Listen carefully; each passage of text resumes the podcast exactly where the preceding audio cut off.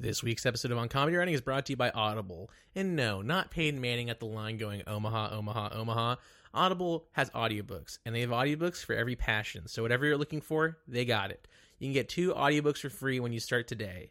So, audiobooks that you should get. I recommend On Comedy Writing. Uh, there's a couple great episodes. Uh, you know, I love 8. There's a great sketch on 8. Uh, in 12, it's kind of a train wreck, right? But, you know, it's kind of fun to listen to a train wreck. 22 uh you know i think there's some like deep emotional stuff that i got into or you know the, you know with the guest.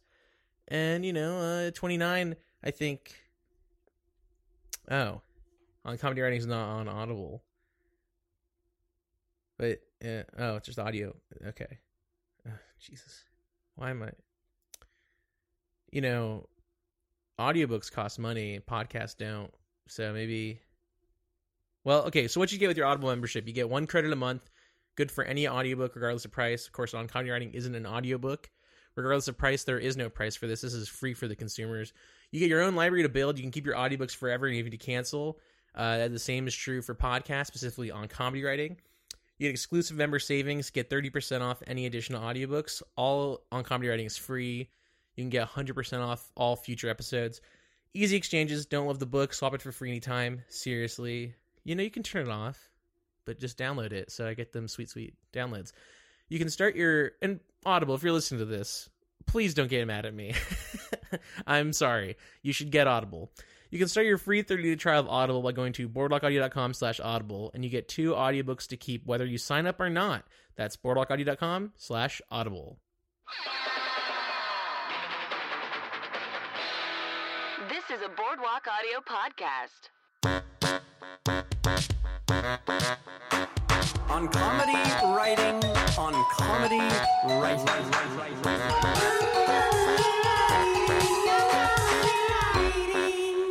Thanks for downloading this episode of On Comedy Writing, the podcast about the business and craft of writing comedy. I'm your host, Alan Johnson. We've got a great episode, but first, the best way to support the show is by going to boardwalkaudio.com slash on comedy writing. Click the support our artist button, shop on Amazon like you normally would, and get a little kickback. This week's guest is Seth Reiss, a writer from The Onion, Comedy Bang Bang, and currently at Late Night with Seth Meyers. He's also from the great sketch group Pangea 3000, who were very popular for a while at UCB New York. Seth's great. Uh, we only touched on this briefly, but he runs one of the funniest parody Twitter accounts, which is Matt Albie, uh, which is Matthew Perry's character from the very short-lived NBC show Studio 60. You should follow it. Um, but in general, he's just a really funny dude, and he's clearly thought a lot about comedy, so I think you'll really enjoy this one. So here is Seth Reiss. Uh, Seth, thanks for coming on the show. Happy to be here with you today. Uh, may the fourth be with you. Yeah, I guess. um, I'm, I just want everyone listening to know that I am in my best attire. I'm in my I'm in a shorts, a workout shirt, and uh, I, I haven't showered. I look and I feel like garbage. Swel- swel- sweltering hot day. Sweltering hot day here in the city. Yeah. Not as hot as yesterday, but we're on we're on the cool down's coming. I hope so. I hope so. Uh, where are you from originally? I am originally from 45 minutes south of Pittsburgh, a small rural town called Connellsville, Pennsylvania. Um, it is most definitely Trump country. Okay. Um, and I, uh, I, I, I love it there. I love going home to visit. Um, it's normal. Uh, I like driving in a car there. Uh, I like going to the Italian Oven, which is the Italian restaurant in the in, in the very small downtown area. And there's another place called Bud Murphy's, which has what they claim is the world's best pizza. I, I don't think there's any proof or anyone has ever anyone of any official capacity has ever gone into Bud Murphy's and said, Yes, you have the world's greatest pizza. Right.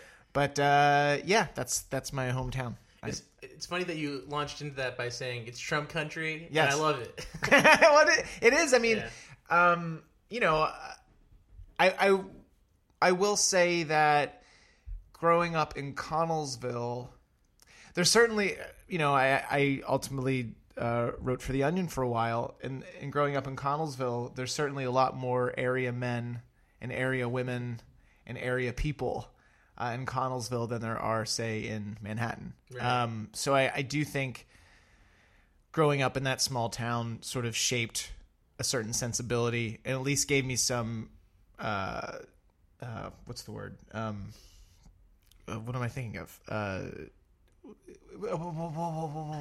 Uh, experiences. I don't know. Gave me uh, experiences that sort of, I don't know, maybe made me be able to be a little more relatable uh, in certain for certain comedy. You know, yeah. Do you think that because like almost all comedy is now created like in New York or LA or I guess Chicago as well? Yeah.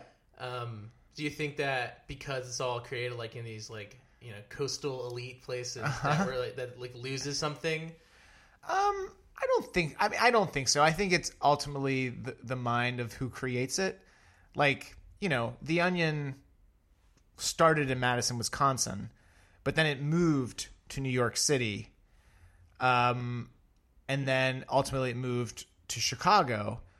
But I think the Onion sensibility, core sensibility, is feel still feels very Midwest, and you know it since since its founding, it's definitely hired different people from different parts of the world, but I think its core voice is uh, very sort of grounded and Midwest and and I think that's reflective of just the people it hires have that sensibility, so they just kind of filter right into it. Yeah. Uh, so when you were growing up, when did you first get into comedy? Uh, I was the genie in our fifth grade play Aladdin, um, which was uh, written and directed, well, well, written, stolen, and then adapted for stage and directed and starring uh, Meredith Spots, uh, who played uh, Aladdin. And um, actually, what happened was Brett Schreckengoss was was supposed to be the genie, and like he couldn't do it. he couldn't do. I don't know what happened, but he, but he couldn't do it and he ended up being the Sultan. And no, he yes, he ended up being the Sultan, and I ended up being the genie, and it was uh, it was really great. It was it was really great. It's I I, re- I remember it uh, being on stage, getting laughs. I mean, I was such an annoying ham. It was. I mean, I would want to slap myself now, that's, but that's perfect for the genie. it was right? perfect. Per, it is perfect for the genie, but you know, and I certainly was doing a Robin Williams impression, but it it did. I I, I loved it. I loved it. Yeah.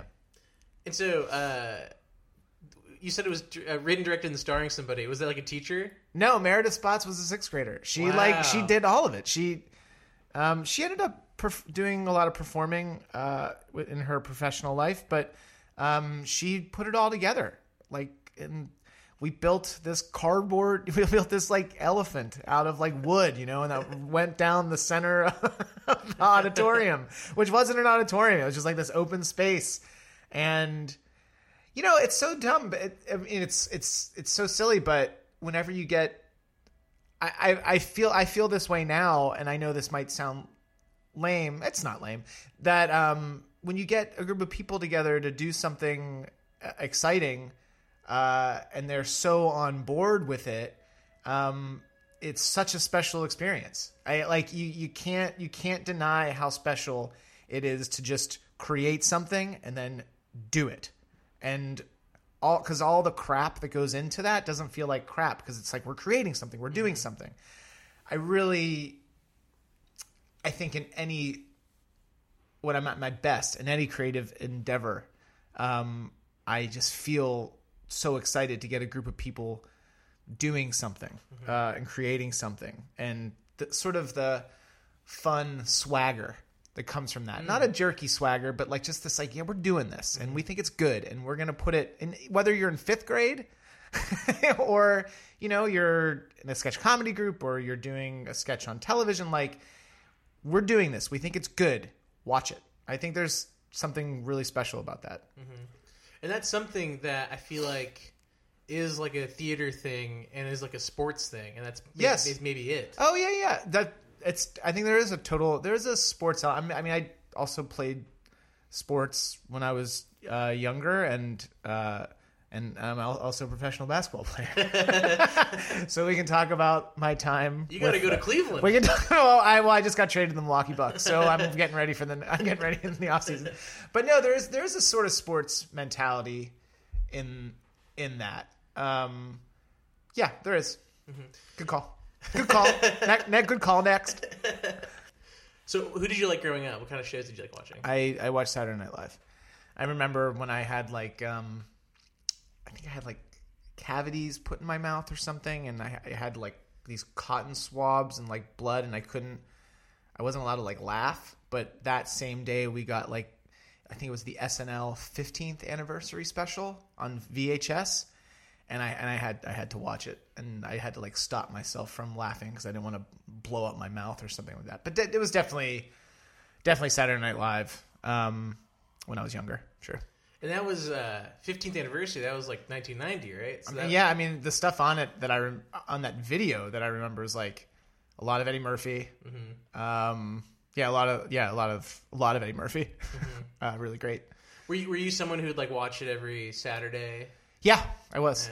Yeah. I was someone who watched it every Saturday, but not as you know, I wasn't as I did watch it every Saturday, but I have friends, especially friends I've worked with who way more religious about it than I am and are I have one friend who was in my sketch comedy group and uh, he works at Fallon now who can really tell you I don't know if it I don't know if it's stopped, but he can tell you the name of the host and the musical guest if you give him any date. Wow. Yeah, it's it's a it's a really great party trick, but it's also a a symbol of his autism. May 5th, 2018. Like- Donald Glover, Childish Gambino. I got it. Can do it too. Um, so were you doing more theater stuff after the Genie? Um, I you know our high school, and and I think a lot of high schools, but especially a lot of small town high schools, we have the the musicals, and I was in our high school musicals, and um, yeah. So I I mean, it's really crazy, like. um, when you're anyways we're, we're talking about elementary school but like and when i was in sixth grade like the fifth graders have to do this thing where they do an article about one sixth grader so one fifth grader does an article about a sixth grader and i said in my thing that i want to be someone who writes and performs in his own plays Wow. that's that's what I said I wanted to do. And when I think about that, I have done that to a I have done that to a certain extent, but I think there is actually it's actually an interesting signpost because I feel like I could do that way more, mm. and maybe I don't I haven't done it as much as I would have liked, and I think now in my life, not to get too deep in front of the stranger, in front of the the the millions upon millions of people, but like I think I need to do that more.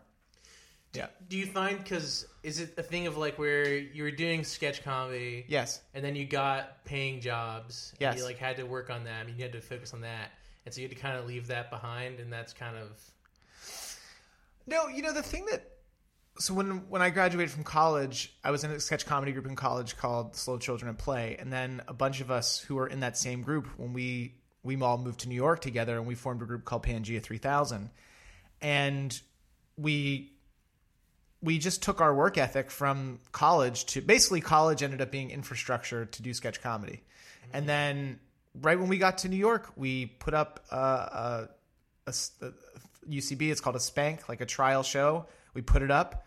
We got the show. We got a run, and it wasn't because we it wasn't because we were lucky. It wasn't beginner's luck. We had been working together already for four years, um, so we had gotten a lot of the shit out before we really we had we we, we had become good self editors and we knew what, what our voice was pretty cleanly.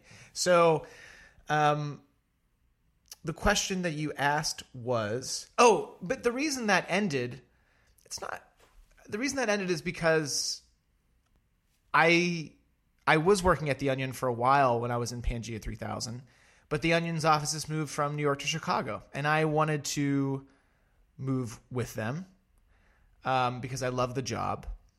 Arthur had just gotten another one arthur meyer had just gotten hired at fallon. He really wanted to focus on that. Um, and so it just became a little less tenable. Um, I, I think if we were, would have all stayed in the city, we would maybe would have tried to make something work. But towards the end, there, it's really weird. There's like a New York Times article about the breakup of our group. it's so bizarre. There, like I remember like there are people in Nebraska getting the New York Times and opening up to the arts and culture section, and on page four of that, there's this like article about our group. Like who the they don't care. Also, we didn't have like a big video presence either. It was it was like that article I think was purely for 15 people. Um, but it was really sad. It, it was it was really sad because I am still best friends with those guys, and we immediately. The cool thing about when you're in a group with people you really love is that you don't have arguments really about what's funny. You just have arguments how to execute what you think is funny. And that makes things so much easier. Um, Because you guys kind of developed your voices together. yeah, and so like you're not when you're trying when you're arguing about what is funny. Boy, that's tough because that's just that's like different taste levels and like sometimes this does work for people and you're like, "Ugh, that sucks." Sometimes the thing that you really like works for people and another person's like, "Ugh, but I think that sucks." We were never in that space where we thought that one somebody's idea outside idea sucked. It was just how to execute that idea. That's the same thing with the onion. Uh, people have the same sort of sensibility. So, like, nobody at the Onion would ever pitch uh, a Donald Trump's hair joke, and nobody at the Onion would ever pitch a Chris Christie is fat joke. You'd just be. That said, those jokes do work. I have heard laughter because of those jokes, so I'm aware. I, but it's just the Onion's voice has a group of people that they would never pitch that. So you're never arguing about why don't we do more stuff like that. Instead, it's like, oh, here's this idea. What is the what are the angles to make it as funny as we want to make it? You know, yeah, So going back to Pangea 3000, Yeah. you met in college. You did a sketch show in college. Uh, we would do these like sketch. We would do one sketch show at the end. We, well, we would open up for a cappella groups, and then we would do, and then we would do like one big sketch show at the end of each semester, and they were like two hours long. yeah, I, they were so long. I I went to a friend's sketch show at USC. Yeah. and it was like two and a half hours. Yeah, and it's. I think it's like you for one. You're very selfish, and you're like, "This is everything we got, and we've been working on this the whole semester." And you're going to sit and you're going to watch it, and you also actually don't have a frame of reference for how long a comedy show should be, mm-hmm. because you're never, you're not like, "Oh, well, when you're at UCB, they're only like 30 minutes long, like 25." You don't think that. Also, it's like this, we've been working on this all fucking year. You're going to watch it. yeah. Yeah. So did you find um, were your first shows funny? Pangea. Or well, I guess maybe your college shows and then going into Uh, there are there are some sketches. There are a lot of sketches that are not funny, uh, but there are some sketches that are funny. There's in fact a sketch that we did in college that we still did. Not only we still did in doing UCB, and then we added on to it. like we we we added another element to it because we loved performing it. It was so fun. And then so the the sketch was called Baseball in the Future, and it was just uh it basically is a it ends up being a, a song about baseball in the future, and the song is like it goes. It's baseball in the future. The year's 2024. The game has changed so drastically from the game it was before.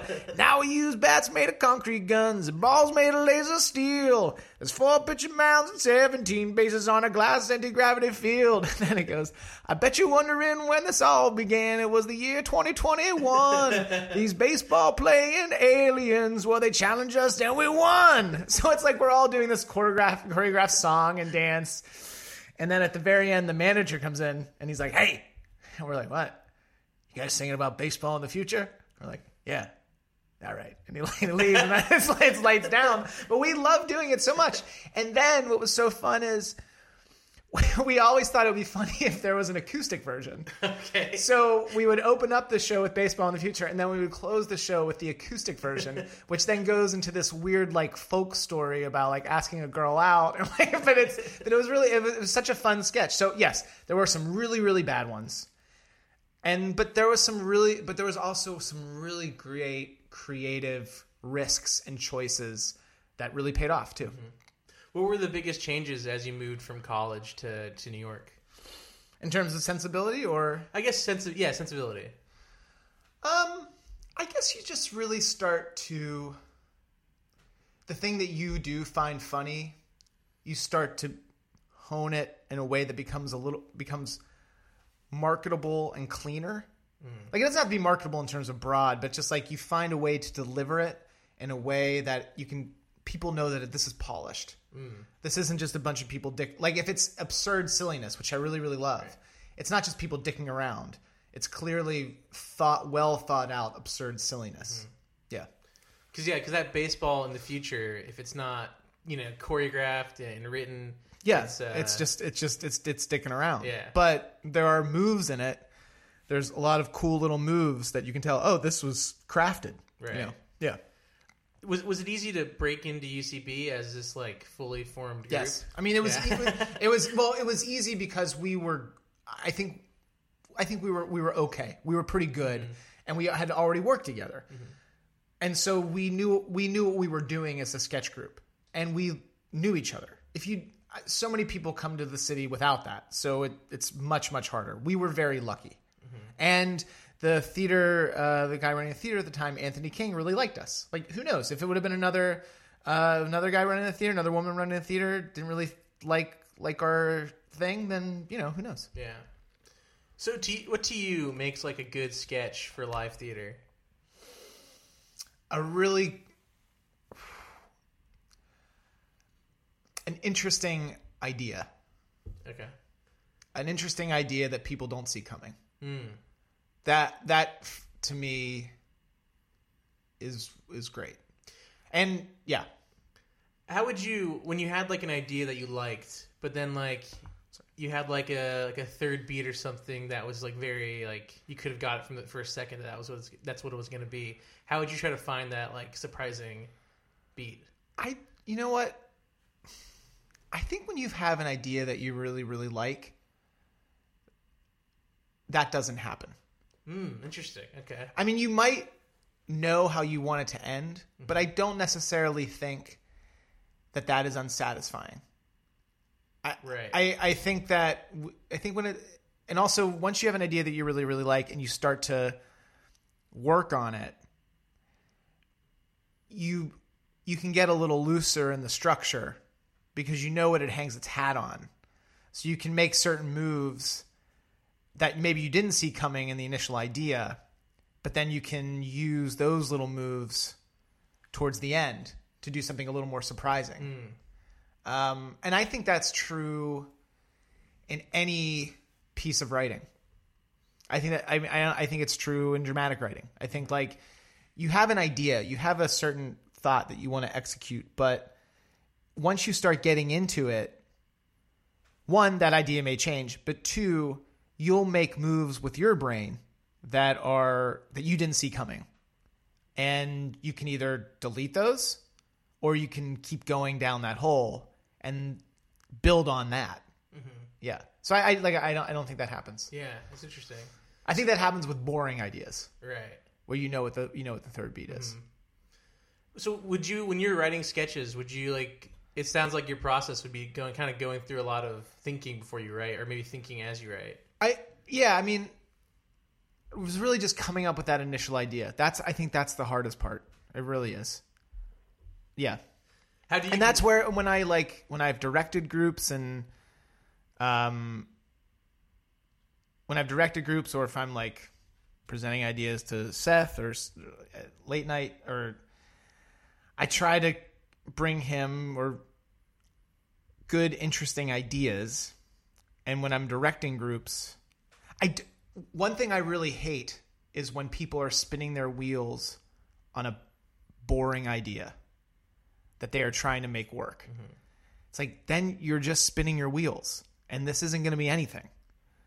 Now, if you must write it, if you must get this out of your system, I totally understand. And you know what? There's a chance it could be good and I'm a fucking idiot.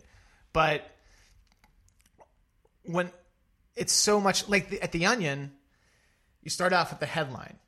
And if people really, really like the headline, then you write the article to the headline. Now, people could say, like, I only read the headlines. But actually, if you read Onion articles, most of the time they're less repetitive than you think they are. And they really do a good job of exploring the idea set up in the headline as, as great as possible. At the Onion, you never just hand in a draft of an Onion story without the headline being okayed first. Because if you don't like what the headline is, if you don't like the idea, it's not going to matter what's in the next 800 words because nobody likes the idea. right. Yeah. Uh, you mentioned earlier Pangea 3000. We're in we're in the New York Times. Yes. How does a sketch group become successful? we just performed a lot and we uh, performed a lot and I and we were we were true to what we wanted to do. Yeah. do you think? And you guys weren't. You guys didn't do that many videos. No, that was our downfall. Yeah. we wanted to do killer live shows, mm. and we didn't have this sort of like desire to be to do videos, mm-hmm. though we should have. Would have- Probably would have been a good idea.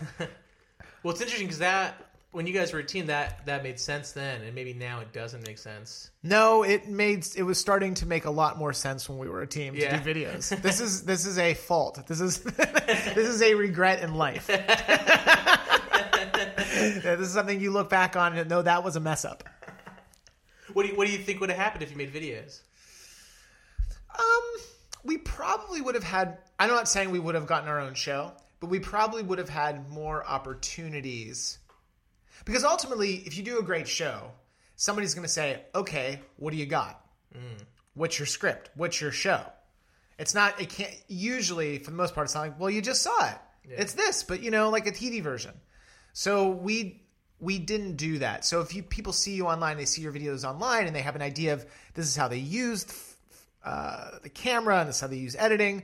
I think that gives people much clearer, and justifiably so, gives people a much clearer picture of what a TV show would look like. Right. Because a stage show on TV makes no sense, unless it's like this is what you're seeing a stage show on TV, or like you're going into a movie theater to watch Macbeth or something like that. For at the you know, um, but yeah, That's interesting because I guess because you probably, you guys probably had like scripts you could show them and stuff. Actually, we, we didn't. well, we uh, well okay.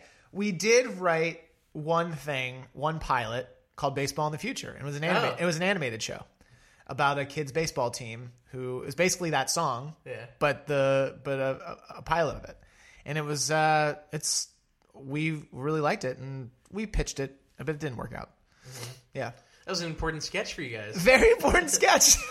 Basically, everything in our lives revolves around baseball in the future. and we're getting very, very close to when the aliens come down and challenge us and win. Oh, right. Because that's the year 2021. Yeah. We're so close. So uh, when Pangea 3000 broke up or Yeah. stopped doing sketches together, was that kind of um, what do you do then? Because you've kind of worked with this group for uh, so long. It was like a bad breakup. It was really sad.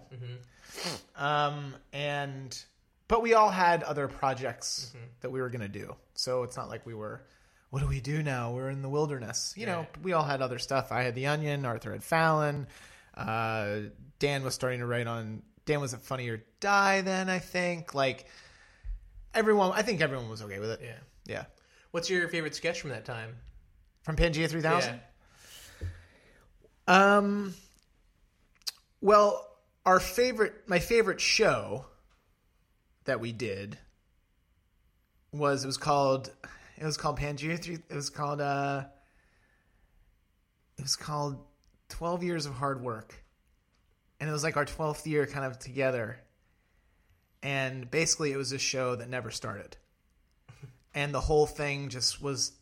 It just it was a very like it started, but then we got into arguments, and then we asked the audience who they think is the funniest, and we gauge who's laughing. It's just it was just a it was a very meta show. Mm-hmm.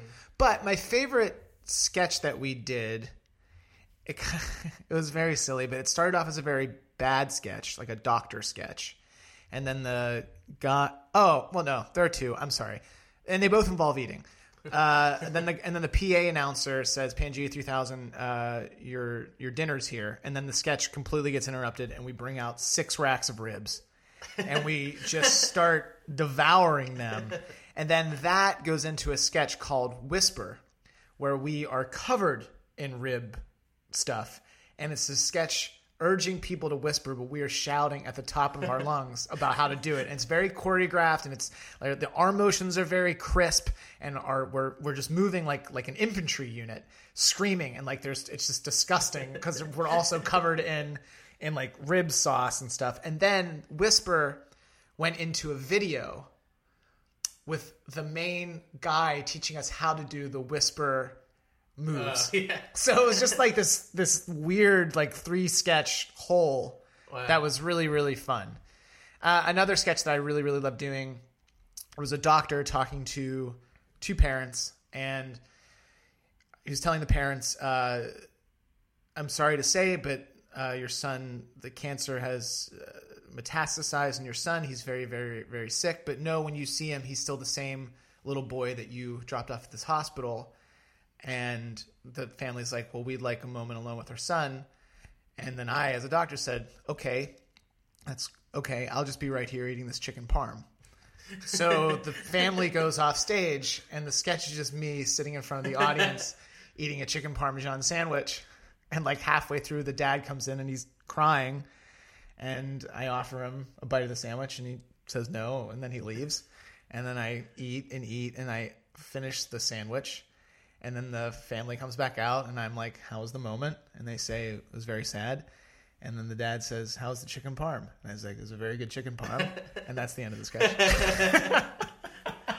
Wow. Now we've performed that. We performed that in sketch comedy festivals mm-hmm. the, across the land, and you know very soon if it's going to be horrifyingly bad or very very fun and good. right, that's Yeah. crazy. Yeah. Wow, would- that'd be such an interesting thing to see. Like if you're watching like, like at a sketch comedy festival, you're seeing a lot of sketch comedy. Yes. and you see that. Yeah, I'd I imagine that's like nice. It does get it does get to I mean it does get to a point with your group that you start to sort of deviate from what a typical sketch is to like you just play with the form a little more because the the normal form becomes becomes like you know what that third beat's going to be. Yeah. so you mentioned working at the Onion. Uh, how'd you get started there? Um, a very good friend of mine named Mike DiCenzo um, was who I went to college with. Got hired as an intern, then he got hired as a copy editor, then he got hired as a writer. And when he got hired as a writer, one of the guys who'd been at the Onion forever said, "Hey, I want to start a sports section. Do you know anybody who can help us out?" And that person was me. So I freelanced for Onion Sports when Onion Sports first started. I think it was back in 2006 uh, for about six months and then I started freelancing for the regular Onion, and then I for another six months, and then I got hired. Yeah, What was your process for coming up with the headlines? just walking around with a notebook. I still come up with Onion headlines. Yeah? yeah, I still submit Onion headlines. Uh, yeah, I I send them in. Um, I th- I I think I think in ideas like that a lot. I'm I, I think of Onion headlines all the time. So you like think in like the form of the idea rather than just like the spark of the idea? Uh, yeah, I do. I do. I think. I mean, maybe it's just something like something happens and you're like, oh, that's an onion headline. What's the onion headline? Boom. Um, but when I see something or I observe something and I'm like, I I put it into an onion headline. Yeah. What what makes a good headline to you? Um, interesting. An interesting way to word something that is boring, or or just funny. I you know, there's no way to there's no way to say like this is the best way to do it, or yeah. And you you became the head writer there. I did. How did Yeah. that happen? enough people left. no, I mean I'd been there for. I, I I ended up being at the Onion for about eight years. So um, people did leave, but um, I think that position adequately fit my skill set. Because, like I said, I I do really love better than like say editor in chief. Um, I do really love sort of leading a group of people into doing something exciting. I, I, I, it's it's like one of the best feelings to do that. And to do it well, not to just you know leading people into like a slaughter, but to do it well is is wonderful. So what were the the duties of the head writer? Um, I mean, helping the helping. You know, you're you're a bigger voice. You're a bigger voice in determining what the Onion is putting out every day. Um, sometimes if the editor isn't around, filling that role, um, doing big edits on pieces that need a lot of work. Um, uh, running the draft when I was there running the drafts meetings. So like you do a first draft and then there'd be a meeting about it to talk about what to do with the second draft. Uh, running those meetings, um, and you're a little, but really it was sort of just propelling the paper, keeping the paper going in a solid direction. We also, when I was head writer there, that's when we also started doing a lot more topical stuff. Um, only because there there need, there was like an internet mandate to do that. Not a mandate. There was you had to. We had we had to because you need people going to your website um, to keep the lights on. So there was a lot more happening, and your your- voice is just a little has a little more weight to it in the room. Um, and yeah, and keeping pe- and keeping people as motivated.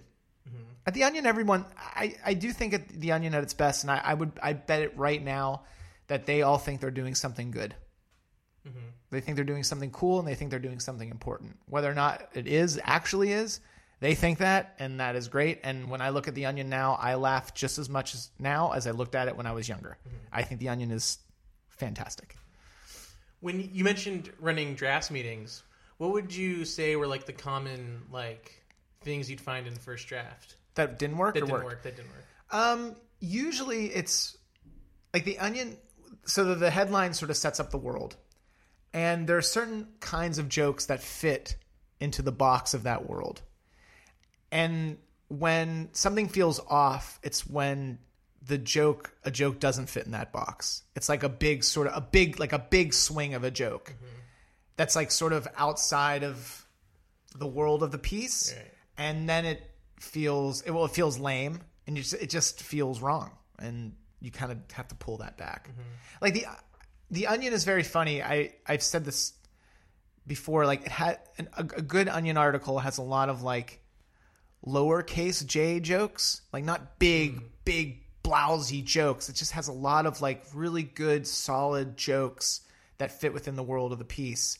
And then you can get bigger laughs on certain elements of it, but there isn't like there isn't like these loud, loud, obnoxious jokes. Not to say that big, big capital J jokes aren't aren't can't be not loud and not obnoxious, but it, it, feel it always would feel that way in an Onion article. Yeah.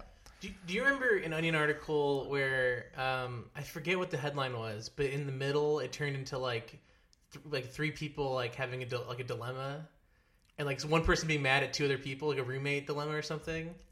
Well, I wrote an Onion article once where the middle changed to Maybe, maybe this is it. to uh, a homosexual threesome. That that I think that's it. That, that would be it. Yeah, well, the, You're the, you're the writer of I, that. I, I, I did write that. Um, and a homo, it was like a homoerotic sort of fantasy because it was a typical Onion article. It was like it was just like guy really excited about new bike socks or something Yes, like that's that. right. Okay, and like yeah.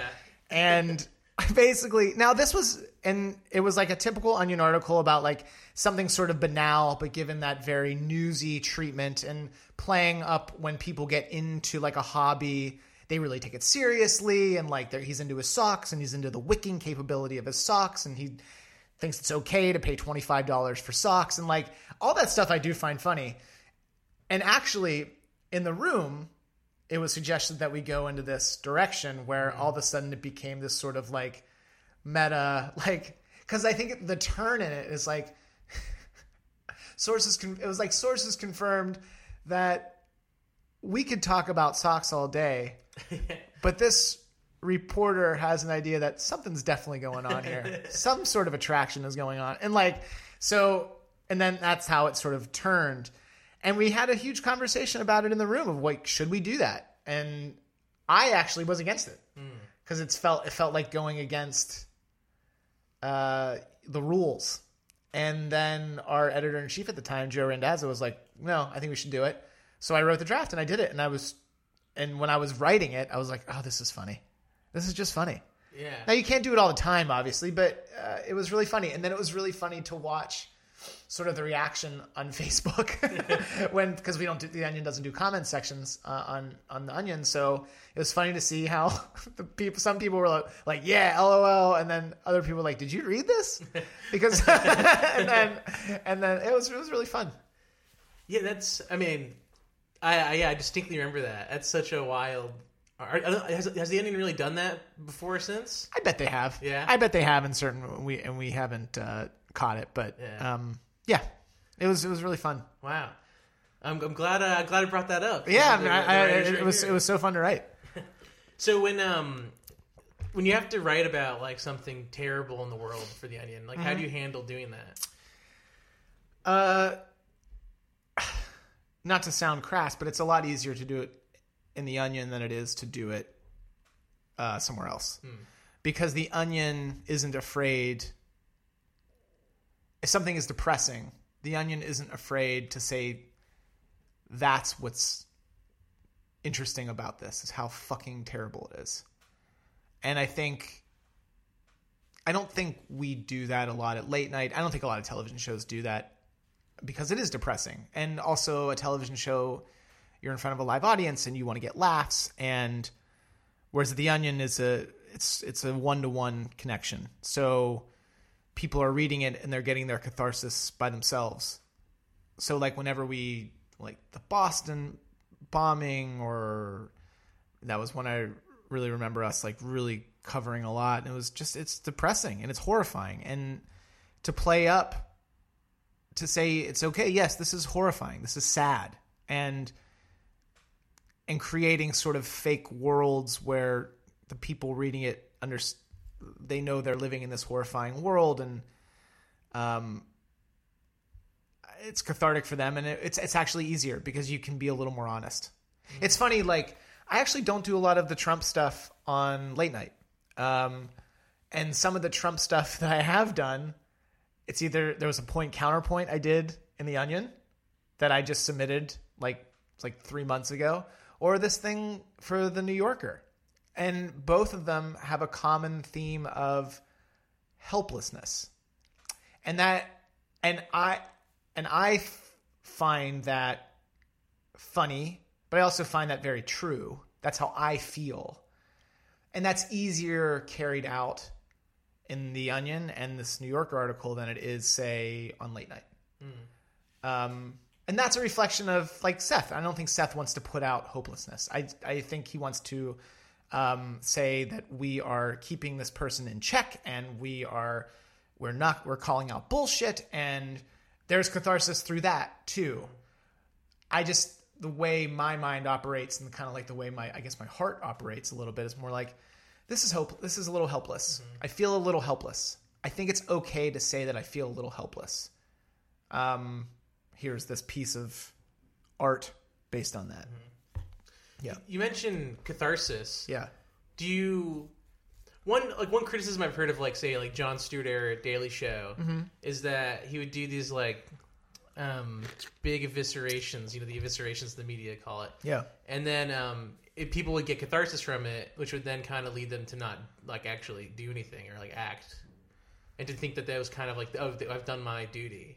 Um, I guess that could be true. I think people. I think now where people are being pushed in a way different, Right. Like a much more severe way that I think people are acting. Mm-hmm. I mean, clearly people are acting. You know, so I think maybe.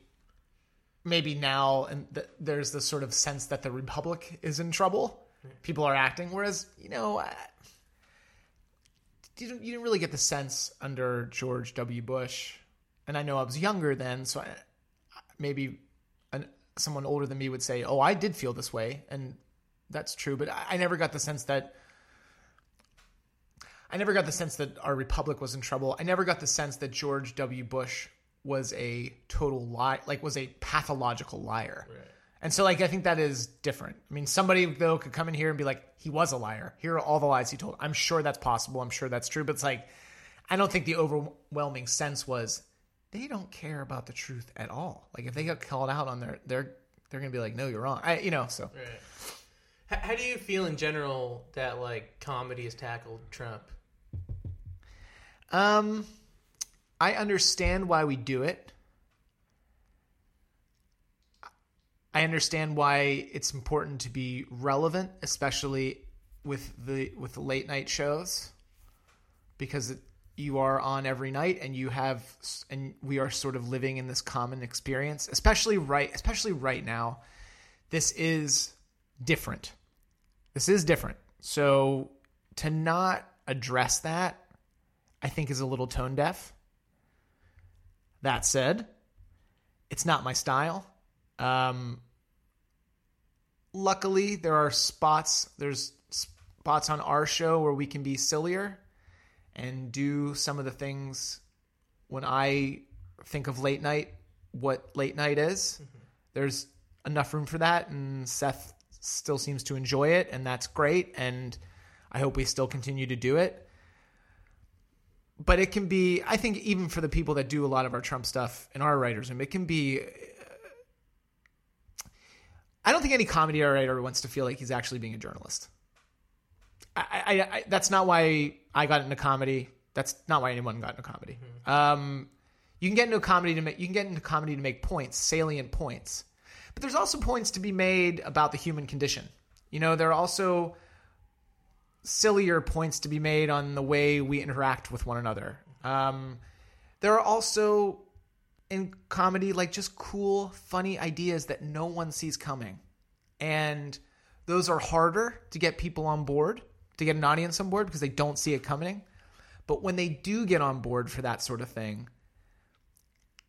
I- don't think there's actually anything better in an audience, any better feeling in an audience than when some when when a group of people get on board to the idea that you're trying to create when they didn't know what it was going to be. Mm-hmm. You know, when with this Trump stuff, you know what we're going to make fun of. You know we're going to make fun of the doctor. You know we're going to make fun of Rudy Giuliani. I mean, if we didn't, it would be weird if we didn't. So people are ready for those jokes. I get that. Um, I, I, I totally understand, intellectually understand that. But in my heart, I will always be more excited about surprising a group of people and then being on board with that. Yeah. and it's it is kind of strange how there's so many shows that uh, are comedy shows that just have so much like just information and you wonder like for the writers like how much like are they actually like doing all this research to do these like They also have uh, research teams, Right. Who do a lot of the work. All, John Oliver. I mean, our. By the way, if anybody from our show ever listens to us, our our research team, even though I don't really work closely with them, it's small and they do an incredible job. It's insane what they do.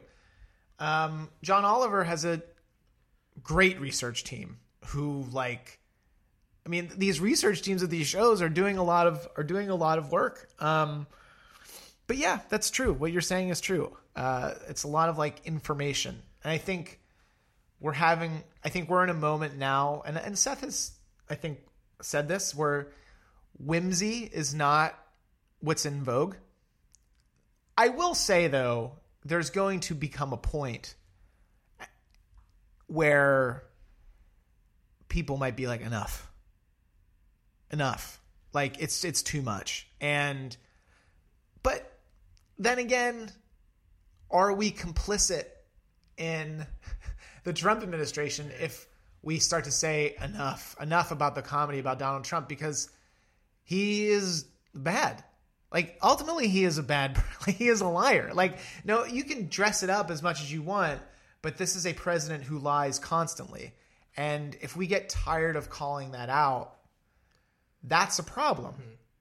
I do not necessarily want to be the person writing about calling it out though. Right. I'm i'm more than happy to be an informed citizen. Artistically it's not what interests me as much mm-hmm. but i underst- i understand it. I, I heard someone once say like I think someone asked like somebody like what's your comedy could be like and like now that Trump's president? And he said like I just think it would suck if I like looked back like 10 years from now and think oh yeah that was inspired by like that guy you know what, what do you mean like he was like thinking like I he, he was thinking like he doesn't want to really address Trump like in his comedy Yes. because he doesn't want to like look back and like oh yeah that like like whatever that album or that special was like directed at like it was inspired by, By this- by this by this terrible person like he's like a part of that thing No, I, I that I mean, that's that's true. I, I understand that. I mean, look, no matter nobody's nobody's going back and watching nobody's going back and watching a lot of Jon Stewart clips, and they shouldn't. That would be weird. yeah people will continue to watch Monty Python. People will continue to watch Kids in the Hall. People will continue to watch The State. They will continue to watch Stella uh, because it's evergreen and it's a piece of it is a piece of art that is lasting. You know, I mean, but you're on a daily show, so there's an expectation. Right. Yep, Uh, and you worked for Comedy Bang Bang. I did. Wrote for the se- speaking of a good evergreen show. Right. Yeah. Yeah, Uh, how'd you get hired for that? I reached out to Scott Aukerman on Twitter.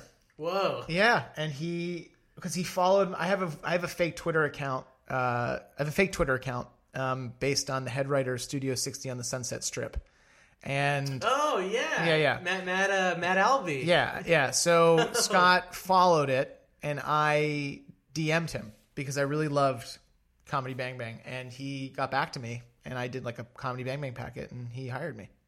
Wow. Yeah. What's what's a Comedy Bang Bang packet like? I have no clue. I don't Yeah. remember it at all. Um, I I don't remember it at all. But it was really, really great experience. Um, I, I wrote for the second season of that show. It was really great, and the group of people I worked with were really great. I'm still good friends with. Yeah, a lot of those guys were from uh, the Birthday Boys, that sketch group, and um, it was a really good experience. Would you say like Pangea 3000 was like a similar tone to Comedy Bang Bang? Yeah, hmm Did that make it easier? I mean, that, yeah, I guess it did make it easier, right? For Yeah, I, it definitely well because comedy Bang Bang, comedy Bang Bang operates in a world of fiction, like it's fantastical. So you're already a step removed from reality. The Onion operates in a world of fiction because you set you write a headline and you create a fictitious world. So you're in you're removed from reality. Pangea, whenever I think the the feel of us was like we were a little removed from re- reality, echoing what's going on in the real world, but still removed. Um, so I tend to operate comedically. I tend to operate best when that's when when you're a little bit when you're a step removed from reality. and what was the difference for you in doing sketch like live to versus doing it in uh, television? Um. Well, I try to make no difference Yeah. to to my to my probably to my detriment, uh, because I try to make no difference. But if we're being honest, there's probably a little more, a little more, maybe some broad, more broad things sort of seep in to the scripts uh, than I would like, but that's fine. what, what, what do you mean by that? Um,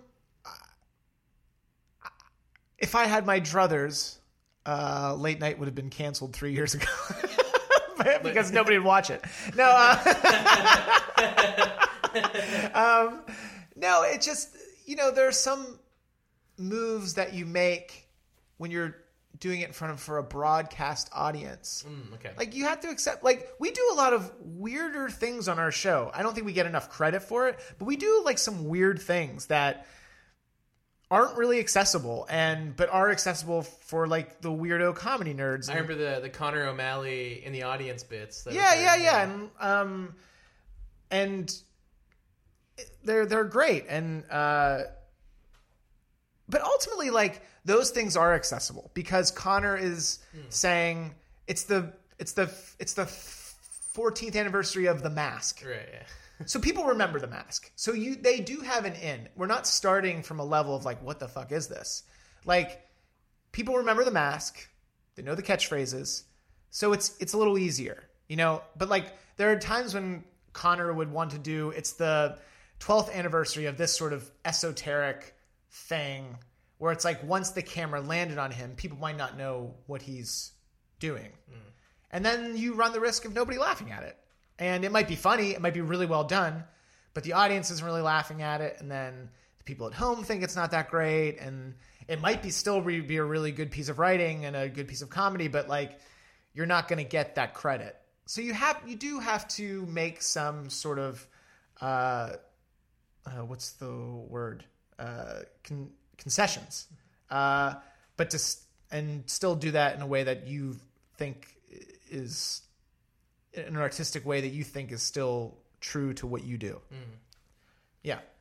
Uh, so how'd you get hired for Seth Meyers?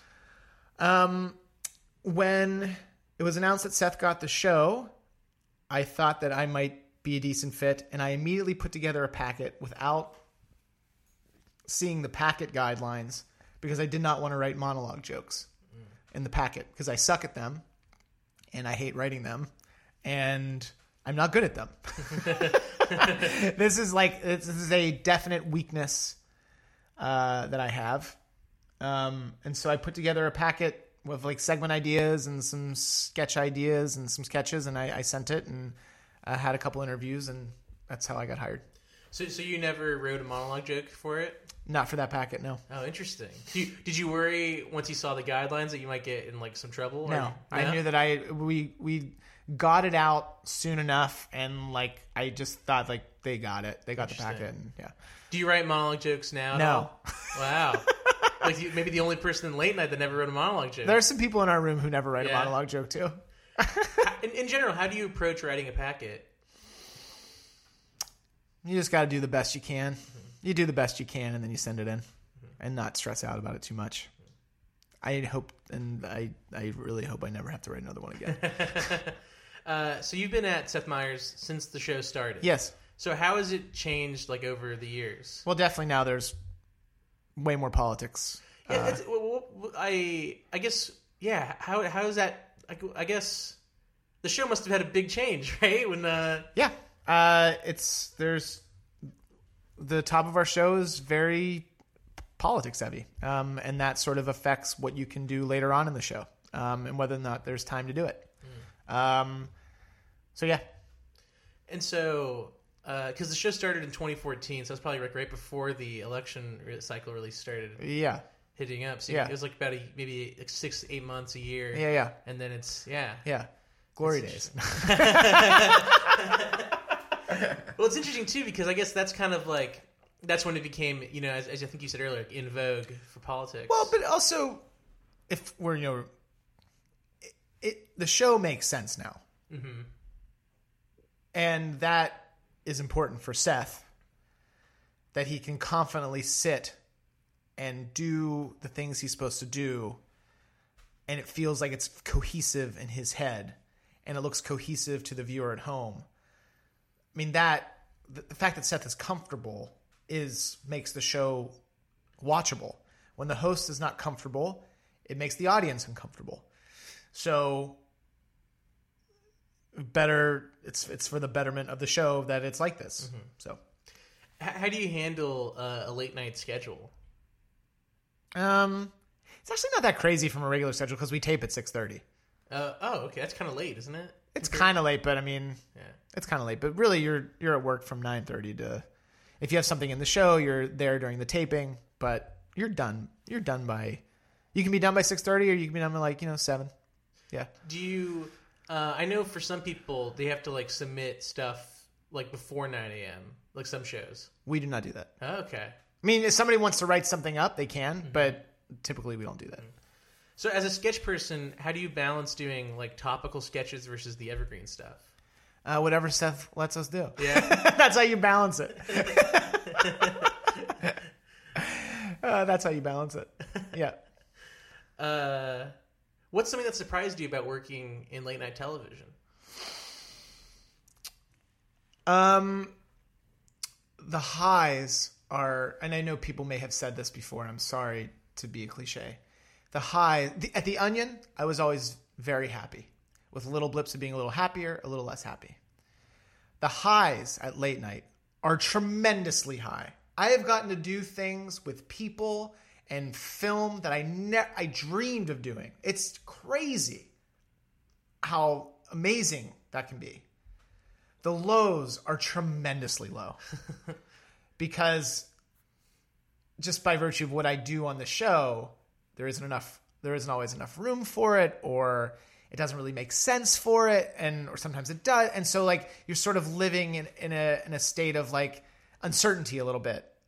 Um, and the, and that and I don't I don't deal well with that. I mean, I actually this probably working at this show. One of the benefits of it is that I have begun maybe to what is it? God grant me the Serenity. serenity to to change what I can, to know what I can't change. Like I think I've become a little better at that, um, which is good.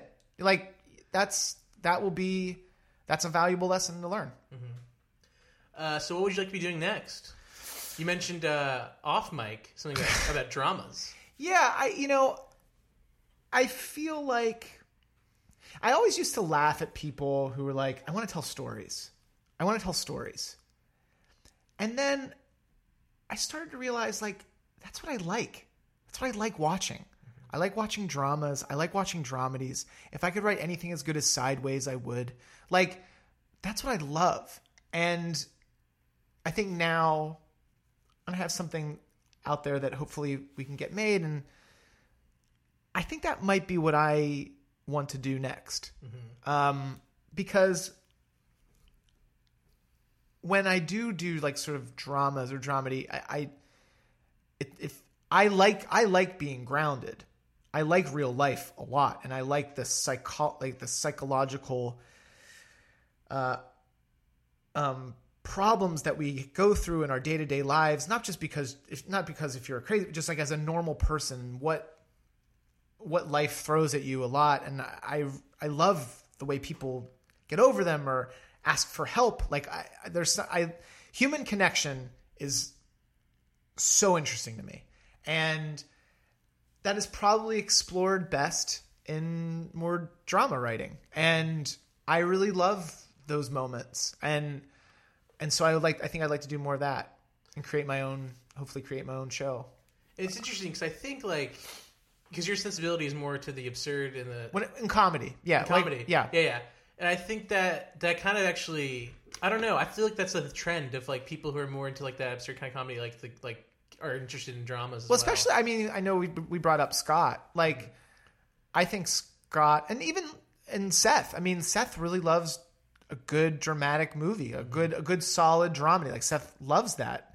I think Scott, when he his comedy is absurd, but I think his when he watches a drama, he wants to feel. He wants to like see life adequately heightened and dramatized on screen and um and I sorry not to like be more lame, but it's like it makes you feel like less alone in the world, and like to to see those things on screen. Um, so I'd like to do more of that.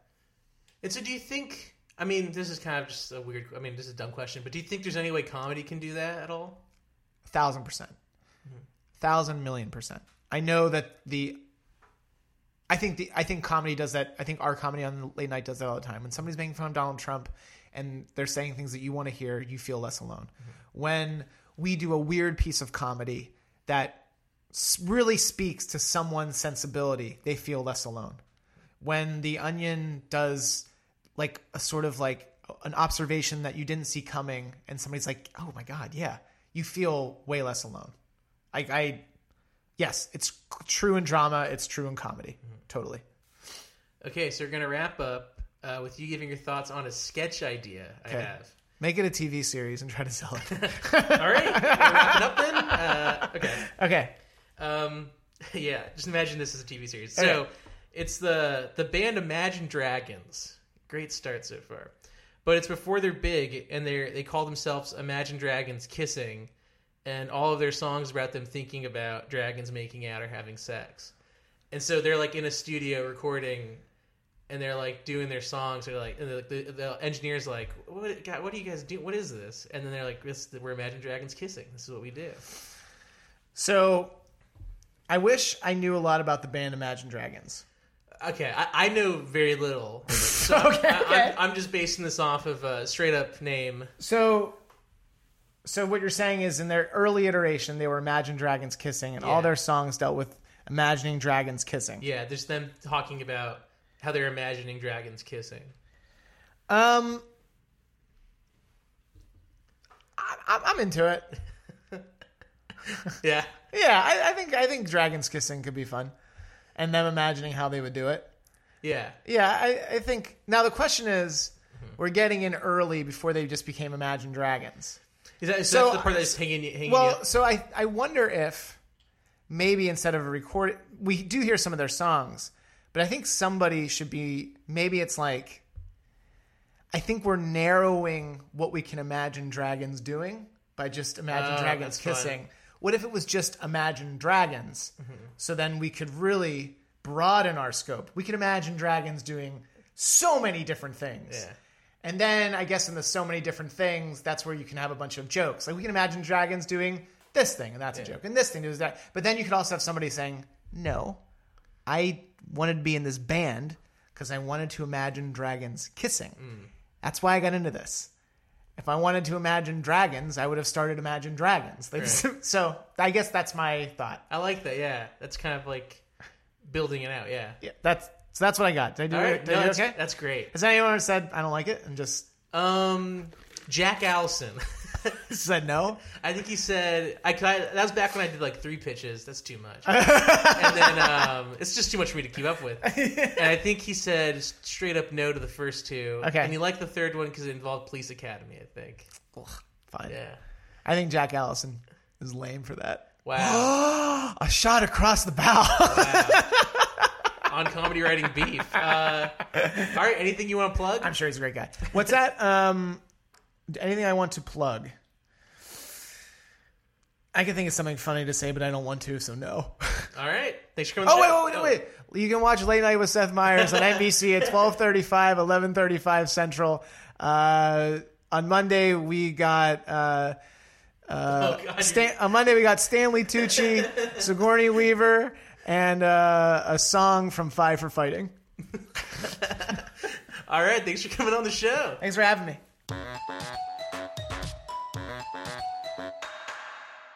Thanks for listening to this episode of On Comedy Writing. I want to thank Nick Doss for supplying the sweet tunes, Zachary Glassman for giving us the awesome logo, and Boardwalk Audio for hosting us. Please rate, review, and subscribe on iTunes, and like and follow On Comedy Writing on Facebook and Twitter. See you next week. Thank you.